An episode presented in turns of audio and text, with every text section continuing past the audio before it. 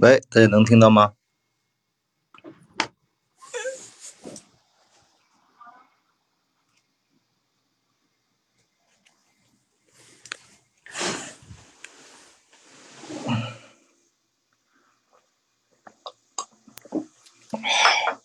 好吧，就聊个10分钟吧。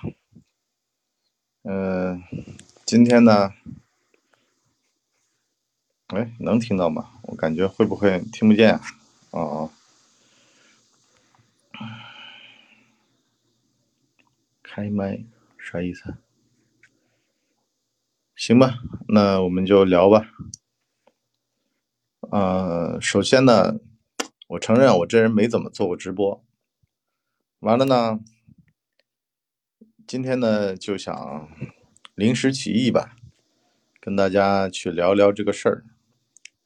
前两天呢，我看一个演员节目，干了这么一件恶心的事儿，而且还是郝蕾说的啊，就说你别什么人都来演员这行，没天赋呢趁早改行啊，别在这儿丢人现眼。其实啊，我觉得他没把这个问题搞清楚，根本的问题呢不在于进来的人素质差，而在于呢这人根本就不想干演员，只想挣钱。我就以杭州的出租车行业举例，早年为什么杭州出租车体验特别差呢？是这帮孙子呢根本就不把干这个当自己的这个业务，完了呢就出去挣钱啊，那你干啥不行呢？一定要干这个，干这个干多了吗？不是就显得这行好像门槛低，实际上是因为呢不爱岗乐业的人多了，这事儿就会有问题。所以呢，张颂文我觉得他说的很对啊，他最讨厌的他不是不认真的，最讨厌的是不以这个为职业的，也就是说这个只是份营生啊，那干啥不是干呢？是不是啊？我就为了俩臭钱我来的，那越是这么想嘛，他就越陷入到一个恶性循环。由于呢干这个事儿是敷衍，那么越敷衍呢干这事儿就越没有什么好的反馈，是吧？挨骂呀，遭人白眼啊等等的，所以呢在做这个事儿上面就越来越没自信，也越来越没心得，甚至呢是还会陷入负向循环。你就比如说像我碰到过那种扫厕所的，完了呢就跟别人说我最讨厌干这个，完了吧我还落下一身毛病。实际上你不工作你也落一身毛病，这跟工作没关系，关键在哪儿呢？在你怎么去想这个问题。扫厕所里面有人家的屎，那这是你的工作，你拿这份钱就得干这份事儿。那他想的是什么呢？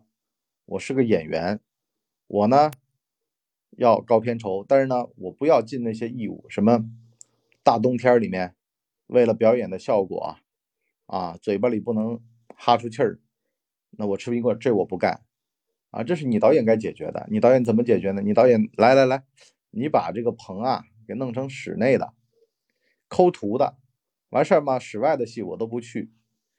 从成本上来说，导演当然可以做的，但是呢你这样的演员这么不敬业啊，大家都得为你去改这个改那个，因为工作上面是有个工作性价比的问题的，是吧？啊，都让你高兴了，你都抠图了，到现在杨天宝在网络上还是有这么一个说法嘛，就说他这人在干事业方面啊有这方面的缺憾，抠图是吧？这个加特效加绿幕啊，背替手替各种替。所以呢不是说你天赋不行，不是天赋的问题，而是心的问题。到底想干嘛呀？同志们想干点啥呀？是不是啊？你到底有的人就说了，那我就为了这份钱呢，你为了这份钱你去当鸭当鸡不好吗？两腿一趴开，可是里面也有鸡王鸭王，真的，你去看那个新宿天鹅那个电影，是吧？哄人也是门本事，每一行道行深了，不是录播，是直播啊，就跟你们闲聊个几分钟，哎呦喂，我的妈呀，那可是一条命啊，好吧？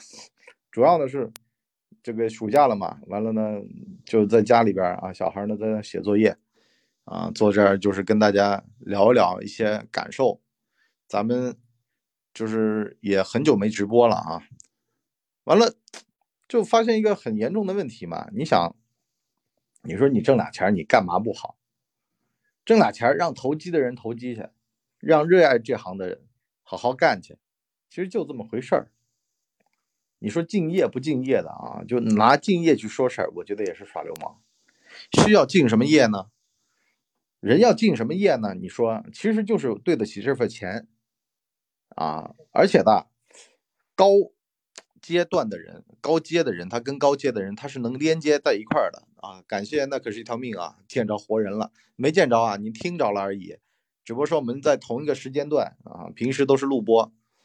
完了呢，你比如娄烨、秦昊和张颂文在《风中有朵雨做的云》这个电影里面，他们之间琴瑟和鸣啊。为什么呢？因为娄烨是一个纪录片导演，纪录片导演呢他是不负责演员的表演的。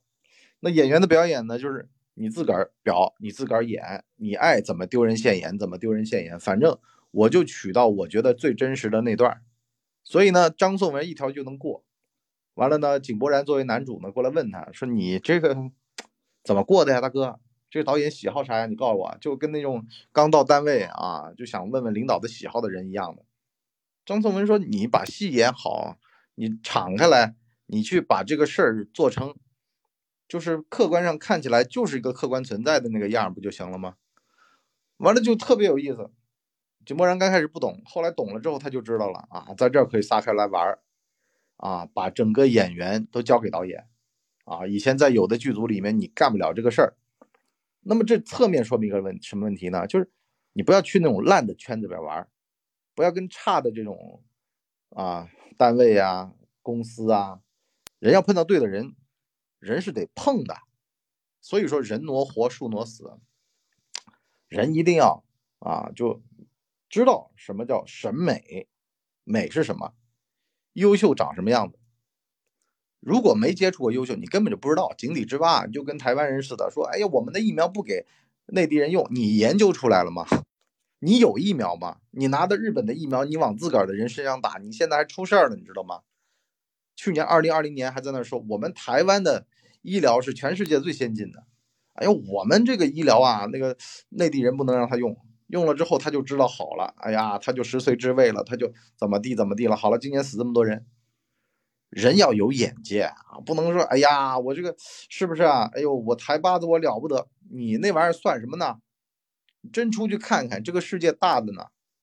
所以呢就说张颂文他说自个儿这么多年啊，就是那天不是郝蕾在这个演员三里面就跟他争执的那段嘛，就说啊，一个叫天赋论，一个呢叫做后天论。后天论什么呢？就是你提升自个儿的审美，提升自个儿的业务，提升自个儿的眼界。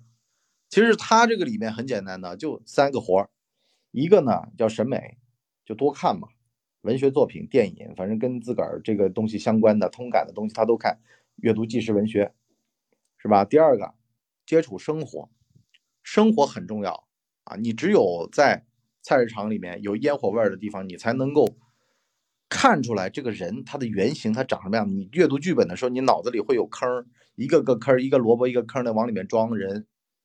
第三就是慈悲啊，人有慈悲心才能打开。慈悲其实就是自个儿吃过亏，自个儿真的是没着没落的啊，一天天的才能够真正的去懂得他人的不容易。所以呢这个事儿吧给了我一个启示啊，什么天赋不天赋的扯他娘的蛋。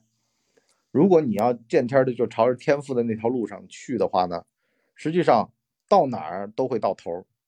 因为天赋这个玩意儿吧，说难听点都是学霸骗学渣的一个手段。那就告诉你哎我有天赋你没有，那你就别来了，那竞争者会越来越少，对他来说很有利。可实际上你要是聪明人就知道，那孙子他妈的大半夜的打着手电看书的那个样子的也很狼狈是吧。要想人前显贵，人后必定遭罪，他就遭过罪的人，一看遭过罪的人他就知道了，你丫孙子你骗人。可是呢张颂文说了真的，可是呢还有人在骗人，仅此而已。好了，我们今天就先聊到这儿吧，来个10分钟呢啊，我们呢这个下午我看看有没有空再跟大家直播啊。好，今天就到这儿啊，应该是能够回听的吧？回听的话，大家再回听啊！再见。